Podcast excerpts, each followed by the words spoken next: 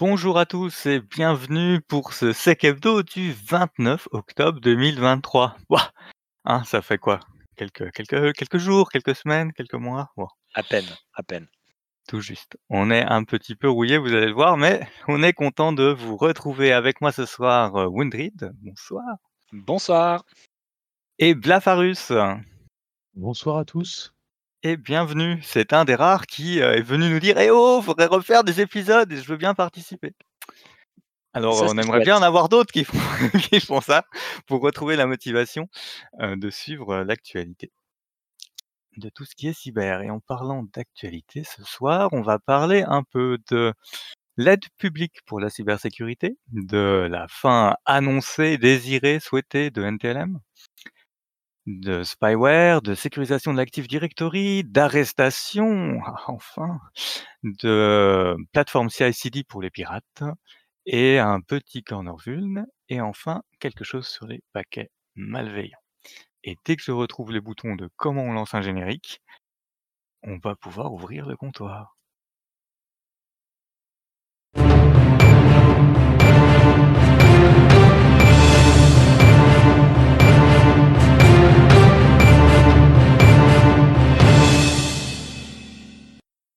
Donc on commence avec, heu, notre nouveau contributeur Blafarus pour nous parler d'aide publique à la cybersécurité. Et ouais, en effet, il y a beaucoup d'aides publiques qui sont en train d'être annoncées, heu, au niveau des régions principalement, parce qu'il y a quand même des aides de au niveau de l'État qui existaient depuis, heu, plusieurs années. D'abord, le Diac Cyber BPI qui avait été lancé, cette année. On avait eu France Relance 2030 qui avait été relancé pour le pour les collectivités territoriales, suite à la crise du covid et puis, à la richesse de l'argent magique. Bah, aujourd'hui, ça a été, la région Hauts-de-France qui a annoncé, une nouvelle aide avec un paquet sous forme de diagnostic, puis ensuite, d'une aide à l'implémentation ou à l'achat d'outils, pour un total de 15 000 € qui se découpe avec 5 000 € pour faire un diagnostic et 10 000 € ensuite pour faire de l'investissement. On a également la région Hauts-de-France qui a fait son annonce, heu, cette semaine. Heu, donc 2 nouvelles régions qui viennent rejoindre, heu, la région Grand Est, le diagnostic BPI et Fran France Relance pour un total, je pense, de capacité à faire un plan stratégique sur la cybersécurité pour tout ce qui est TPE, PME, pour quasiment rien que, au final 90% de votre, diagnostic sera pris en charge. Donc autant, Ouais, y c'est pas mal.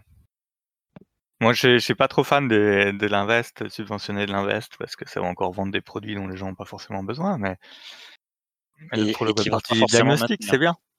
Alors, ce qui est important, c'est que le l'invest, heu, sur des outils et hem, il y a un prérequis qui est de faire un diagnostic. Donc, en théorie, vous allez faire un diagnostic par un compétiteur et ensuite l'investissement, en termes de produits, il va pas se faire sur tous les produits, il va pouvoir se faire que sur certains produits qui auront été sélectionnés, certainement par la personne qui aura fait le diagnostic.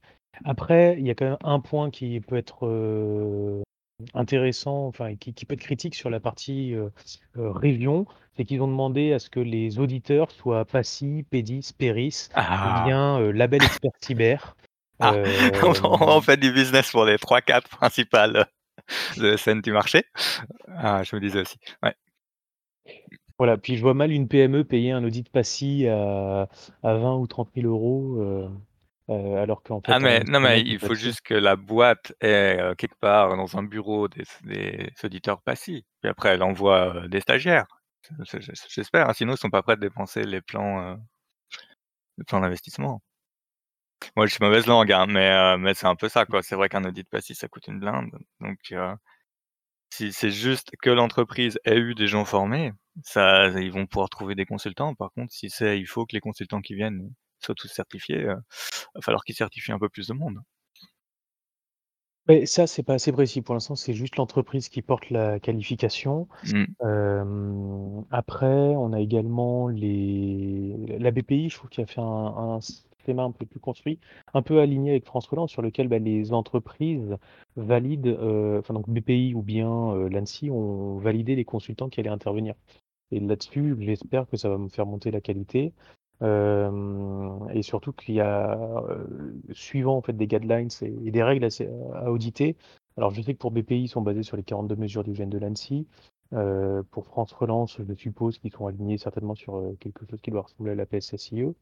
Mais au moins ils ont l'avantage d'avoir une vraie méthode de travail que les régions n'ont pas besoin de préciser, enfin n'ont pas précis, ne se sont pas pris la peine de préciser. Voilà, ils ont fait juste un chèque en disant prenez l'argent et puis euh, améliorez votre niveau de cybersécurité. Ouais. Et surtout Ok. votez pour moi. Bah aussi. C'est quand les élections régionales? Je je sais même pas. Je sais même pas quand c'est. Moi non plus. 2026, on a le temps de voir. Ouais, ça va, ça va. On aura tous la fibre chez nous, heu, avant. C'est bien connu. C'est bon. Alors, hem c'est moi qui dois parler après de NTLM, c'est ça? Donc NTLM, on a Microsoft qui a, mmh, fait une annonce dans une des mises à jour, enfin dans dans un des des blog posts, heu, qui disent qu'ils ont ajouté 2 features sur, heu, Windows 11 pour aller vers la fin de, heu, NTLM, donc qui est un protocole d'authentification, heu, un peu, heu, désuet peut-on dire? Mais toujours largement très, très, très utilisé, mais qui est assez facile à, heu, utiliser en attaque pour, heu, rejouer, heu, des credentials, globalement. Ou pour casser des enfin bref. Heu, et hem Oui, les 2. les articles que j'ai pu voir passer, heu, dans Bleeping Computer ou d'autres, hem moi le gars il a lu, il a pas compris, puis il a puis il a fait son boulot de pigiste quand on regarde le blog post, c'est pas on va arrêter, hem, NTLM tout de suite. C'est Windows 11 étant jusqu'à la prochaine, grande manigance du marketing Microsoft, la seule version de Windows qui va rester. Ils disent: «Ben, Windows 11 verra la fin de NTLM, quand la télémétrie nous permettra d'estimer qu'on peut couper NTLM». Ce qu'ils ont fait, c'est qu'ils ont ajouté 2 features pour diminuer les cas d'usage de NTLM. Donc ce qu'ils disent, c'est il faut utiliser Kerberos. Kerberos, c'est très bien quand vous avez un contrôleur de domaine et que vous êtes dans un environnement où vous êtes partie d'un domaine. Et dès que vous êtes pas dans ce cas-là, ben, heu, l'authentification dans le monde Windows, c'est toujours quasiment du NTLM. Donc ce qu'ils disent, c'est, ben, on va apporter Kerberos aux environnements qui ne sont pas du domaine. On va permettre une utilisation de Kerberos sur l'authentification locale à la machine et puis il y a un autre cas, à distance, j'ai pas tout compris.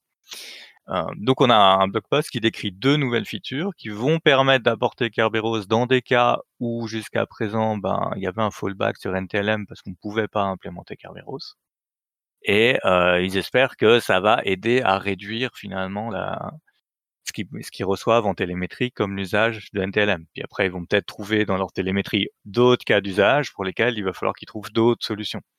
Donc c'est pas demain qu'on est prêt à de voir, NTLM disparaître.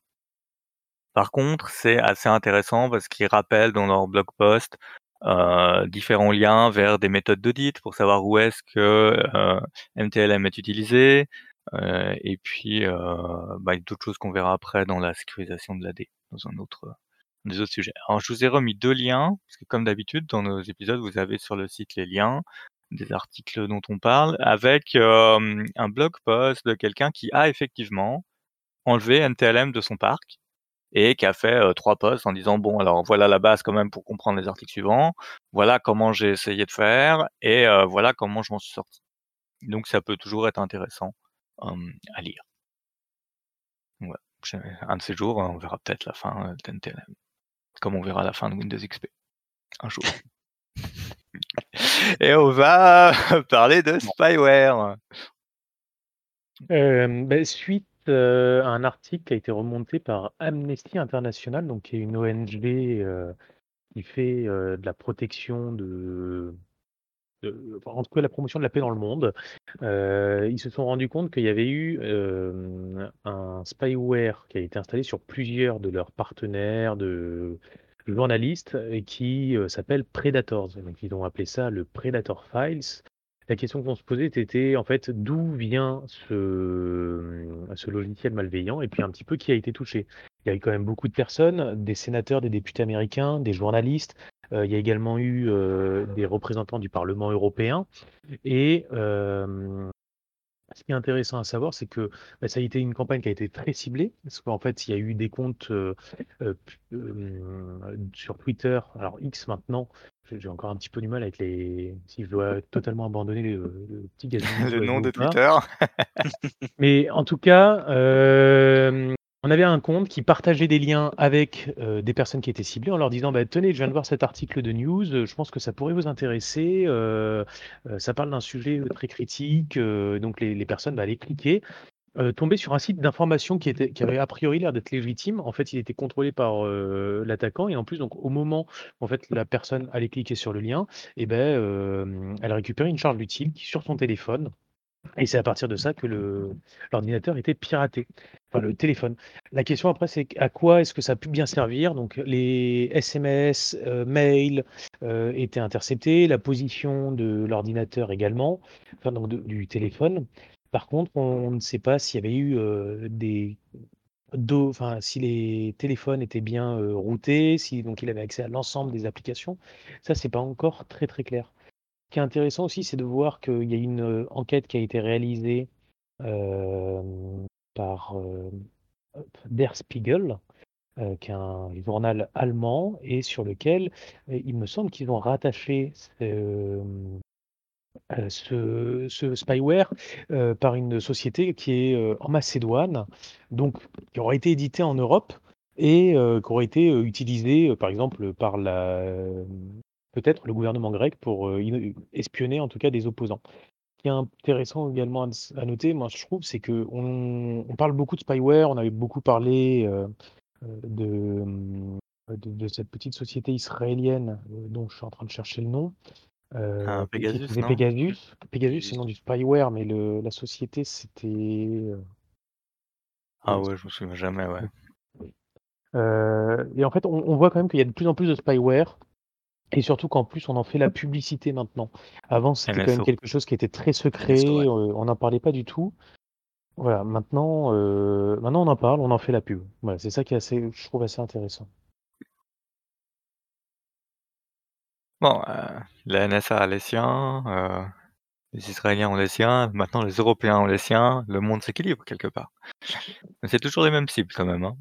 Mais je pense que les Européens avaient enfin, les services de renseignement avaient déjà les leurs, ils c'est juste qu'ils le faisaient pas de la pub. On n'avait pas cette possibilité d'acheter ce type de logiciel aujourd'hui directement sur, heu, au marché quoi, avec sa carte bleue. Ouais, En tout cas, heu, son portefeuille bitcoin. Exact.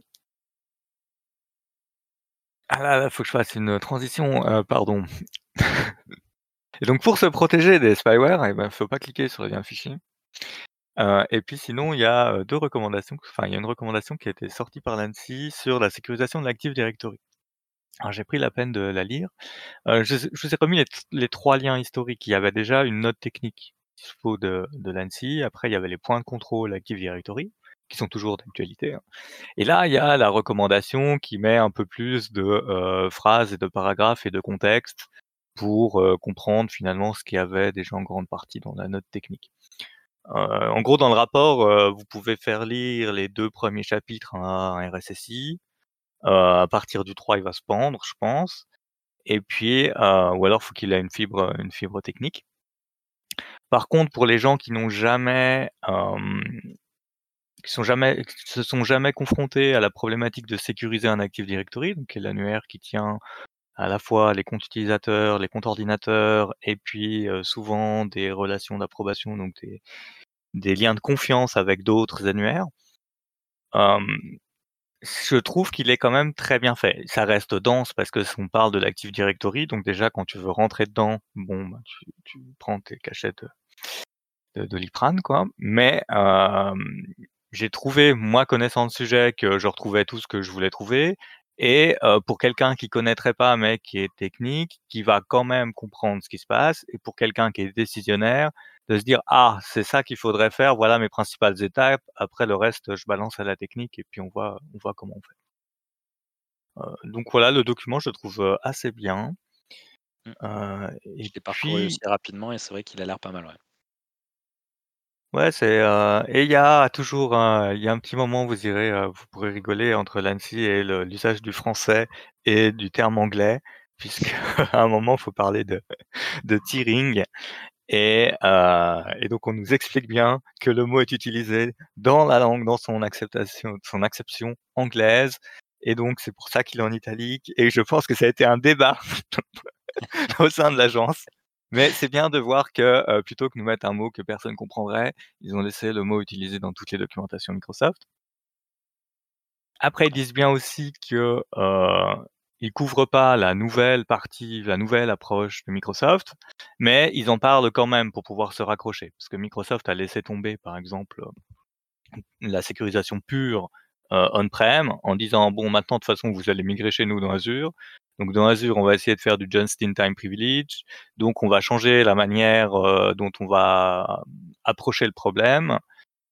Et heu et puis, heu, bienvenue, dans le monde du zéro trust. Donc effectivement, il y a un petit changement de paradigme. Et donc là, la doc de l'ANSSI se recentre vraiment sur l'AD on-prem qu'on voit tous les jours, qui se fait poutrer tous les jours et qui qui devrait être un des premiers sujets de sécurisation, pour donner les clés pour le sécuriser. Donc maintenant, bah, voilà, vous avez plus qu'à, quoi. C'est ça. Puis c'était intéressant parce que quand même, le on-prem, il ne va pas être voué à disparaître. Heu, au niveau de l'ANSSI, on sait qu'il y a la LPM avec les OIV, les SIV, sur lesquels tout est on-prem et quasiment rien dans le cloud. Donc, heu, on aura besoin encore de continuer à sécuriser ce serveur de cet annuaire. Et Ouais, en c'est clair. mettant en clé, en fait, heu, concrètement des des guides comme celui du RGPD, enfin de de de l'Active Directory, on a la chance, heu, avec l'ANSSI de pas de se dire: «Bah, maintenant c'est fini, heu, la l'analyse de risque, on passe à la conformité et donc heu, votre socle de base, avant de faire votre état des bio-CRM, bah, il va devoir comprendre ce guide-là et s'assurer que, bah, tout a bien été réalisé dans dans l'état de l'art». Et c'est en français. Donc vous pouvez pas c'est dire: «Je c'est comprends vrai. pas ce qui est marqué dedans». Voilà. Ouais et pour compléter sur, sur le lien que tu as mis sur les points de contrôle, on peut dire aussi qu'il est quand même assez souvent mis à jour. Enfin, c'est la page est assez souvent mise à jour et heu et pour ceux qui utilisent du Ping-Castle, ce qui est sympa maintenant dans les règles de Ping-Castle, quand vous allez sur le site, heu, Vincent a mis le lien entre les règles Ping-Castle et les règles de points de contrôle de l'ANSSI. Donc si vous voulez faire le lien, c'est assez sympa à suivre. Très bien, vous voilà informés, vous avez plus qu'à bosser parce que bon, on vient pas juste vous dire que vous avez rien à faire, hein, sinon on serait pas de retour. On a eu une bonne nouvelle quand même, là, ces derniers temps, en termes d'arrestation. Ouais, on a on a le le C3N qui a arrêté, donc le C3N qui est, heu, la la partie, heu, cyber, enfin une partie des équipes cyber de la gendarmerie qui a arrêté, une personne qui serait apparemment le développeur à l'origine de Ragnar Locker. Donc Ragnar Locker, pour rappel, c'est un groupe de rançongiciel qui est actif depuis 2019, qui compte, heu, 168 victimes. Voilà et donc heu, c'est encore une grosse, coopération internationale qui a permis cette arrestation. Le la personne en question donc serait d'origine russe, heu, vivant en République tchèque et on ne sait pas pourquoi et comment elle était à Paris le 16 octobre, mais elle a été arrêtée, en tout cas par la gendarmerie ce jour-là. Donc ça, c'est plutôt un c'est plutôt une bonne nouvelle. Ouais, c'est clair que ça fait du bien de se dire qu'on rééquilibre un peu la balance entre, heu, risques et bénéfices quand on fait du ransomware. Et que le Oui. crime ne paye pas, mais pourtant c'est un ransomware as a service, donc est-ce que les infrastructures vont être démantelées? Est-ce qu'on va pas avoir, heu, des variants de Ragnar qui vont sortir bientôt, heu, pris par, heu, peut-être parce qu'il doit être tout seul, heu, par d'autres développeurs? Est-ce que l'arrestation, ça fait vraiment, la fin de de toutes ces campagnes, de ransomware a service? Qu'on va voir? Non, je pense qu'ils vont ils vont continuer, hein, mais en tout cas, ça ça permet de montrer que c'est pas totalement, impuni. Donc des fois, Ouais, ça puis après ça dépend les les dernières infras qu'ils ont démontées, c'est ça marchotait quoi, ça marchait plus bien après, ça marchotait donc généralement quand tu fais un coup de filet, ça ça met quand même un bon coup de frein. Mmh, Après voilà, hein, le crime, heu, se réorganise toujours. oui. Et on en a un un pardon, on en a un autre qui s'est fait arrêter ou Ouais, qui a été jugé? Oui, qui a été, heu, qui a été jugé et qui a été condamné, heu, mercredi, donc un jeune homme, heu, qui travaillait, chez un grand, prestataire de services, cyber français, qui était donc alternant et qui, la nuit, développait, des logiciels malveillants et travaillait apparemment notamment avec certains groupes comme, Revell ou, Sodi Sodinokibi, j'arrive jamais à le dire. donc il a été condamné à 4 ans de prison, dont 2 ans avec sursis et 50 000 euros d'amende, dont 40 000 euros d'amende avec sursis. Donc ça fait quand même, peine importante. Ouais, sachant que, enfin, à cela s'ajoute, la saisie de tous les gains, qu'il a fait avec son activité, hein. C'est-à-dire que d'abord on récupère tous les gains illégaux, après on lui colle 10 000 d'amende parce que, à mon avis, vu qu'il est alternant, il doit pas avoir des masses d'argent. Je me dis: «Si tu recommences, ça te coûtera encore plus, quoi». C'est ça. C'est c'est bien, c'est bien. Ça voilà, ça avance. Que ce soit c'est suffisamment bien médiatisé. C'est bien parce qu'il se fait arrêter et ça montre que le crime ne paye pas tout le temps. Par contre, est-ce que, il va pouvoir, rembourser avec un salaire, du public, heu, si, il disparaît des radars dans les prochains mois, pour, continuer son activité? Alors, moi, à dans ma compréhension, hein, si en sortant d'un jugement comme ça, tu reprends ton activité, alors qu'il y a très probablement des services de renseignement sur ton dos c'est une très, très mauvaise idée. Peut-être qu'il Ah bah ça, ça après voilà. Il il peut déménager, hein. Oui, oui, tout à fait. Enfin là, il s'est pris 2 ans, il s'est pris 2 ans quand même, donc il peut pas Ouais. déménager, mais il faudra voir, heu, comment est appliquée la peine, quoi. C'est ça. Après on verra bien, hein, les gens peut-être qu'on entendra à nouveau parler de lui, peut-être plus. Mais ça permet d'illustrer que, heu, voilà, enfin, il faut choisir entre le dark side et et l'autre, quoi. Mais c'était comme, heu, cet étudiant d'EPITA qui, heu, s'était fait arrêter au Maroc et qui a été extradé en aux États-Unis. Il me semble que lui, il a plaidé coupable également.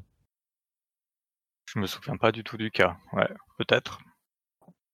C'était sur du piratage, avec, du phishing et puis, heu, du harcèlement, heu, sur le double facteur, heu, sur des administrateurs Microsoft il me semble qu'il avait donc récupéré des comptes comme ça, il avait pu faire quelques leaks. Et donc il avait été considéré enfin, il s'était fait arrêter par le par les services marocains, extradé par le FBI et il me semble qu'il a voilà, il a porté il devait avoir, l'équivalent de 176 ans de, de prison donc pas, il me semble qu'il avait il avait plaidé coupable, heu, mais je ne sais plus pas où est-ce qu'on en est, et est-ce que la France est intervenue ou pas? Ouais, donc je ouais, je sais pas. À va voir, généralement on n'intervient pas trop, au mieux tu peux purger ta peine en France, quoi, mais le jugement, de l'étranger reste un jugement appliqué. Puis si les US ont pas envie de te relâcher, bah, tu repars pas des US. Bah, c'était, heu, c'était l'année dernière là que le Canadien là, Sébastien Vachon Desjardins s'était fait arrêter, heu, justement au Canada, qui a été extradé, il a pris 20 ans, hein. C'était c'était assez fou l'histoire. Le le mec, heu, bossait, en tant que enfin il bossait à la DSI du du gouvernement canadien, si je dis pas de bêtises et la Ah, nuit ça il quelque chose, ouais. la la nuit, il poutrait des entreprises, heu, canadiennes, des hôpitaux canadiens et heu, enfin d'autres pays et donc du coup, il a été, condamné, heu, aux États-Unis pour avoir poutré au moins 2 enfin il a reconnu, il a plaidé coupable pour avoir poutré au moins 2 sociétés américaines. Enfin c'était enfin l'histoire, elle est assez rocambolesque. Le mec avait déjà été arrêté avant de rentrer au gouvernement canadien pour trafic de drogue, enfin c'était c'était assez fou et il bossait avec, heu, NetWalker ce mec-là. Ah, on vit dans un beau monde, hein. Oui. Oui, oui, mais si, heu, si vous avez un peu de temps à tuer, la l'hi l'histoire est assez rigolote à remonter, ouais. On essaiera de retrouver le lien ou venez demander le lien sur le Discord, quelqu'un le retrouvera. Et donc heu, tous ces pirates informatiques, parce qu'il faut encore que je trouve des liaisons, heu, utilisent des outils et une dernière nouvelle en date, heu, on fait du CI/CD sur Discord. Et ouais, on avait l'habitude de GitHub, qui a été, utilisé à des fins malveillantes sur lesquelles les, heu, bah, les pirates mettaient directement leur, heu, souche de malware, heu, ils l'utilisaient pour, faire l'hébergement, pour faire le téléchargement également de la charge virale. Et bah, maintenant ils sont passés à des nouveaux outils, peut-être, plus performants ou peut-être parce qu'ils sont en fait et connus, du grand public et donc autorisés dans dans les URL comme étant, des URL de confiance heu, alors que GitHub était bloqué parce qu'il était connu justement pour être sur des fins malveillantes, alors que Discord qui est un outil de chat à la base, hein, heu, celui qu'on utilise tous les jours, heu, sur la communauté de gamers et puis après qui s'est, étendu à d'autres communautés, est contourné pour pouvoir, bah, faire, heu, du déploiement de charges utiles, mais également, heu, faire de l'exfiltration de données. Mmh. En particulier, heu, sur, l'utilisation du CDN de Discord qui vous permet en fait de déposer votre fichier qui sera stocké et accessible pendant, plusieurs, mois avec l'URL que vous avez, indiqué. Ou bien, pour, faire de l'exfiltration de données avec le même système que GitHub à l'époque, avec des webhooks et heu, ces webhooks existent également sur votre serveur. Ça vous permet D'aller venir, heu, par exemple, activer des bots et se réaliser des actions en fonction, heu, d'un nouvel utilisateur qui vient d'arriver ou bien des actions qui sont réalisées par un utilisateur et donc à partir de ces équipes de cette activité-là, à partir du webhook, vous allez être capable d'envoyer, heu, des données utiles, donc par exemple la liste, heu, des clients, d'un CRM ou bien, des fichiers Excel et les faire charger sur Discord. Il faut juste avoir, créé un serveur. Alors c'est toujours gratuit, donc créer un serveur Hem et donc de le rendre privé pour être certain qu'il y ait que vous qui puissiez, heu, accéder à ces informations-là. Bah, la la bonne nouvelle, heu, c'est qu'au moins on a des logs. Parce que rien n'étant supprimé de Discord, au moins tu sais ce qui a fuité. Il faut les requêtes judiciaires, tout ça, mais au moins on saura, quoi. Ouais, il faudra la requête judiciaire qui permettra de remonter l'information en disant qui a créé le compte, quand, Ah bah, pas de remonter surtout sur l'URL, enfin sur le mail. Parce que, il me semble que, à l'époque pour moi c'était qu'un seul mail, et un mot de passe pour pouvoir se connecter et cliquer sur le dans ma boîte mail en disant que ouais j'active bien mon compte. Ça me permettait pas de prouver mon identité en tout cas. ah oui, on on saura pas qui c'est, mais on saura qu'est-ce qui a été exfiltré, vu que tous les messages que tu écris sur Discord sont conservés, ad vitam aeternam et donc au moins on, on peut retrouver, qu'est-ce qui a été échangé, quoi et donc qu'est-ce qui a fuité, des entreprises. Mmh.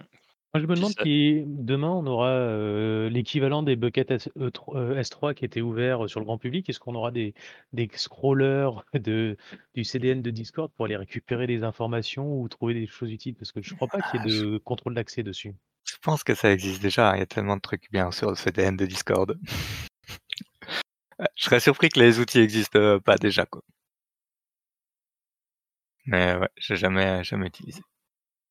Après moi j'avais fait des règles de détection pour, heu, pour Suricata avec des JA3 bien, bien spécifiques qui tapaient sur du Discord.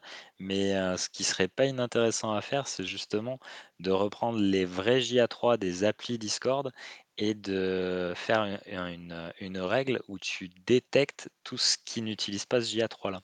Pourrait être pas inintéressant.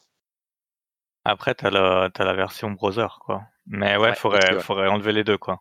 Ouais. Faudrait espérer que le malware utilise pas, ouais, une signature Ah, différente. Ça peut être moi intéressant, ouais, J'avais trouvé, j'avais trouvé des outils, ouais, qui exfiltraient et du coup, heu, qui avaient un JA3 qui était bien spécifique. spécifique. Ouais. Ouais. Et sur iCat, ça fonctionne au niveau des URL, donc qu'ils soient en client lourd ou bien via le navigateur, en théorie, ça devrait, être détecté. Avec Suricata, tu peux détecter à plusieurs endroits, en fait. Alors ça ça va ça va être, au niveau, bah, alors pour tous les flux chiffrés et là, pour le coup, on va être sur des flux chiffrés. Ça va être au niveau, au niveau SNI, donc oui, entre guillemets, URL et puis après tu vas pouvoir récupérer, l'empreinte de ton client TLS, qu'on appelle le le JA3, ouais. Ce serait intéressant, on va voir ce que ça donne. Ouais, à mes heures perdues, Bah oui, après avoir patché tout ce qui t'attend là, parce que, c'est ça. heu, je sais pas si vous avez suivi, mais on on juste la liste des principaux, c'est c'est c'est sympathique, hein. Je te je Belle te laisse, transition. l'annoncer. Merci Jill. Heu, du coup, ouais, hein, j'ai j'ai repris quelques quelques vulnes, heu, récentes, est bien sympathique à patcher. Heu, donc du coup, la première, c'est une RCE, donc non authentifiée sur, heu, les serveurs VMware vCenter, donc qui permettent de piloter l'ensemble de ces hyperviseurs ESXi. Donc c'est une vulnérabilité qui peut être exploitée à partir du moment où on a un accès réseau. Alors, si j'ai bien compris, hein, ce qui est écrit dans le bulletin de VMware, on n'est quand même pas sur l'accès à l'interface, web d'administration, mais on serait sur, l'implémentation qu'ils ont faite du protocole des SRPC. J'ai pas gratté plus que ça dessus, mais en tout cas, ça voilà, je pense qu'il faut quand même être dans dans le réseau local, sauf si on a tout ouvert, hein, directement sur internet, ce qui n'est pas forcément une bonne idée, mais on le voit parfois. Heu, la vulnérabilité semble, heu, quand même assez, heu, importante et en tout cas suffisamment importante pour que VMware ait publié des correctifs pour les versions 6.5 et 6.7 qui ne sont plus maintenus depuis, heu, depuis 1 an. Donc si vous avez du vCenter qui n'est pas patché, ça vaut quand même le coup d'aller, heu, jeter un coup d'œil et d'aller appliquer le dernier correctif qui est sorti cette semaine. Toujours sur, sur VMware, alors elles sont peut-être un peu moins importantes, quoique. On a 2, heu, 2, heu, vulnérabilités de type, élévation de privilèges locales. Heu, une qui affecte, macOS et une qui affecte Windows, donc qui vont permettre, voilà, de d'élever ces privilèges, sur la machine à partir de l'exploitation de la vuln dans les VMware Tools. Ah magnifique. Ça fait toujours plaisir. Mmh. Heu, autre, heu, vulnérabilité où on a vu un POC, heu, qui est sorti, heu, je veux pas dire de bêtises, je crois cette semaine sur, Exchange. Ça faisait longtemps qu'on n'avait pas parlé d'Exchange aussi. Donc on a un POC pour la CVE 2023 36745, hem, qui permet, alors là par contre c'est une RCE qui elle est authentifiée et là encore qui va être peut-être un peu plus difficile à exploiter que celle qu'on a vue, heu, ces dernières années puisqu'elle nécessite un accès SMB à la machine. Ce qui ne veut pas dire qu'il ne faut pas les patcher. Donc heu, les correctifs, heu, pour cette vulnérabilité ont été publiés dans le Patch Tuesday de septembre. Donc si vous avez de l'Exchange on on-prem en, heu, 2016 CU23 ou 2019, heu, CU12 ou 13, je vous invite à passer le dernier correctif de sécurité si vous ne l'avez pas fait. Yes, parce que bon, on rappelle qu'une fois que vous avez Exchange, généralement, vu l'état Vous des setups, heu, de l'essentiel des parcs, vous êtes aussi, heu Admin de l'AD très souvent. Voilà. Autre vuln dont on a pas mal entendu parler et on a quand même eu quelques news, heu, c'est la CVE 2023, heu, 4966 si je dis pas de bêtises, qui a été corrigée le 10 octobre et qui concerne, heu, Citrix NetScaler. Donc là, on est sur, heu, sur un outil qui a plutôt vocation à être exposé sur internet puisque c'est de la passerelle, VPN. Donc là, on a un POC qui a été, publié cette semaine et on est encore donc sur, une exécution de de code, arbitraire, donc à distance, non authentifié et qui va permettre de, récupérer le contrôle des sessions actives avec le niveau de privilège, que ces, que ces sessions ont et ça permet du coup de, bypasser le MFA. Donc là, c'est c'est pareil. Si, heu, si vous avez, heu, du NetScaler, heu, exposé sur internet et qui n'est pas patché depuis le 10 octobre, et que vous n'avez pas encore eu de gros soucis, commencez à vous en inquiéter parce qu'il y a certainement des gens qui sont déjà chez vous. Là, vous avez, du coup 2 liens, heu, avec, heu, enfin un article sur, heu, sur la publication du POC et puis je vous ai remis l'alerte de l'ANSSI sur le sujet qui a aussi été mise à jour, cette semaine suite à la publication de ce POC. Autre truc que j'ai vu passer vendredi, mais que j'ai pas eu le temps d'approfondir de trop, une autre RCE non authentifiée, là qui, impacte, heu, F5 BIG-IP. Donc là, à partir du moment où on a, un accès à l'interface d'admin et on en a vu certaines qui étaient exposées sur internet, on a donc du coup une, une RCE non authentifiée. Donc là aussi, pareil, si vous avez du Big IP et en particulier exposé, enfin avec une interface d'admin exposée, ce qui n'est pas du tout une bonne idée, mais en tout cas, si c'est le cas, vous invite à patcher et puis aussi à désactiver cet accès. Et la dernière, euh, dernière vulne dont je voulais vous parler, alors ça c'est Amy que l'on salue qui me, qui me l'a remonté. Elle concerne euh, Connect, donc qui est un EAI euh, open source euh, vraiment orienté secteur de la santé. Où, où là, on n'a pas beaucoup de détails sur, sur l'exploitation, mais on est aussi sur une, sur une RCE et on a pas mal de machines vulnérables qui sont exposées sur, sur Internet. On serait à peu près à 2000 machines d'après l'article et on en a une vingtaine en France, dont apparemment certaines structures de santé. Voilà, j'en ai fini. non, mais c'est dans le thème d'Halloween, quoi. C'est tous les morts qu'on a vus sur un an et demi.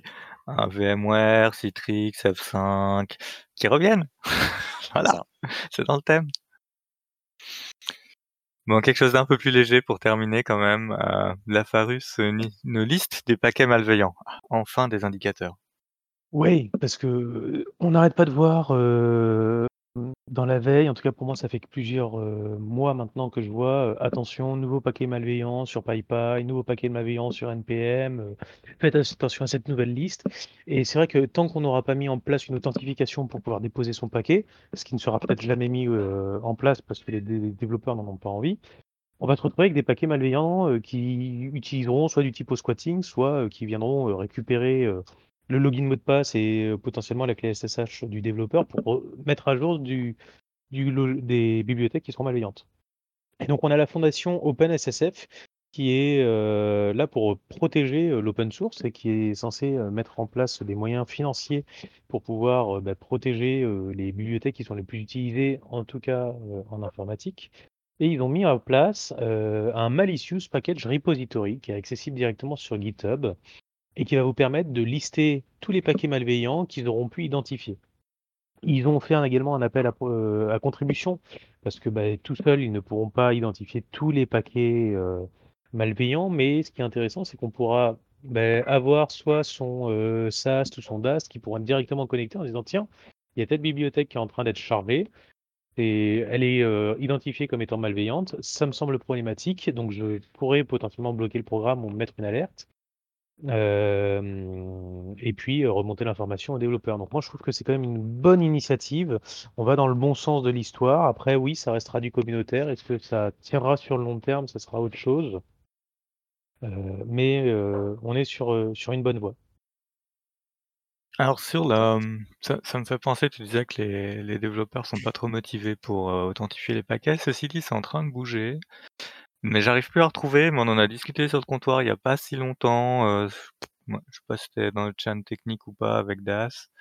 il y a des il y a des enfin, c'est en train de bouger sur une techno dont j'ai perdu le nom là. Voilà, je me souviens que GitHub a demandé à mettre en place de l'authentification forte pour tous les développeurs avec un certain seuil de téléchargement ou d'étoiles. Mais par contre, je suis pas certain que ça permette de s'authentifier sur, euh, PayPal ou NPM. En fait, dans les signatures, enfin le truc là, c'est que dans les signatures des paquets, tu peux faire une signature, en gros, tu vas t'authentifier par un flux, euh, Auth OpenID Connect. Donc tu vas t'authentifier d'abord sur GitHub ou sur, ou sur ton compte Microsoft, avec le niveau, je suppose, j'ai pas essayé le flux, mais je suppose que ça te fait ta demande de deuxième facteur. Euh, pour pouvoir émettre une signature avec une clé temporaire et ensuite c'est stocké dans un registre. Euh, voilà, maintenant le nom du truc, j'ai oublié, ça me sort mais vous retrouverez ça sur le comptoir si ça vous intéresse, sur la signature des paquets. Euh, a priori, c'est en train d'évoluer lentement vers ça. On en croise de plus en plus de signatures de ce type-là et ça fonctionne sur le principe que si euh, tu es développeur, tu dois aussi monitorer le registre pour détecter des signatures qui ne seraient pas de toi. Donc ça suppose quand même un engagement du développeur que je suis pas convaincu qu'on trouve, heu, tout de suite. Mais mais en tout cas, c'est le c'est la solution qui est proposée et qui a l'air de petit à petit, heu, être adoptée dans les grands gestionnaires de package. On verra dans les années à venir. Bah, c'est forcément quelque chose sur lequel il faut qu'on travaille, heu, on va en avoir de plus en plus, heu, potentiellement des futurs administrateurs qui vont revendre leur compte, ou qui vont insérer un petit peu du code source et qui sera pas forcément regardé et vu par tout le monde. Donc il y a des choses à mettre en place, à ce niveau-là pour protéger l'écosystème dans son ensemble. Et plus on aura de personnes qui vont développer des bibliothèques et plus il faudra s'assurer de de leur identité, heu, peut-être potentiellement pour après aller chercher, heu, par le C3N ou Europol en disant: «Au fait, vous venez de pousser une bibliothèque malveillante, c'est un petit peu gênant ça».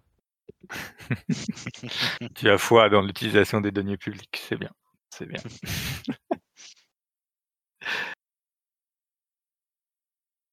Et bien voilà, je crois qu'on arrive au bout de notre liste de reprises, hein. Donc on a trouvé de quoi vous occuper, normalement c'est bon et puis venez, heu, nous dire bonjour sur le Discord. Puis on verra comment on continue ça. Sur ce, N'hésitez je pas à pense rejoindre l'équipe. exactement. Ouais Ça et prend pas si merci longtemps, hein. merci Blafarus de de nous avoir rejoints. Merci Gilles d'être toujours, heu, toujours là. D'avoir, heu, dépoussiéré ses bottes pour retrouver comment on envoie des génériques par exemple. Mais de rien, c'est avec plaisir. Et puis on se dit, bah, à la prochaine. Bientôt. Bonne soirée.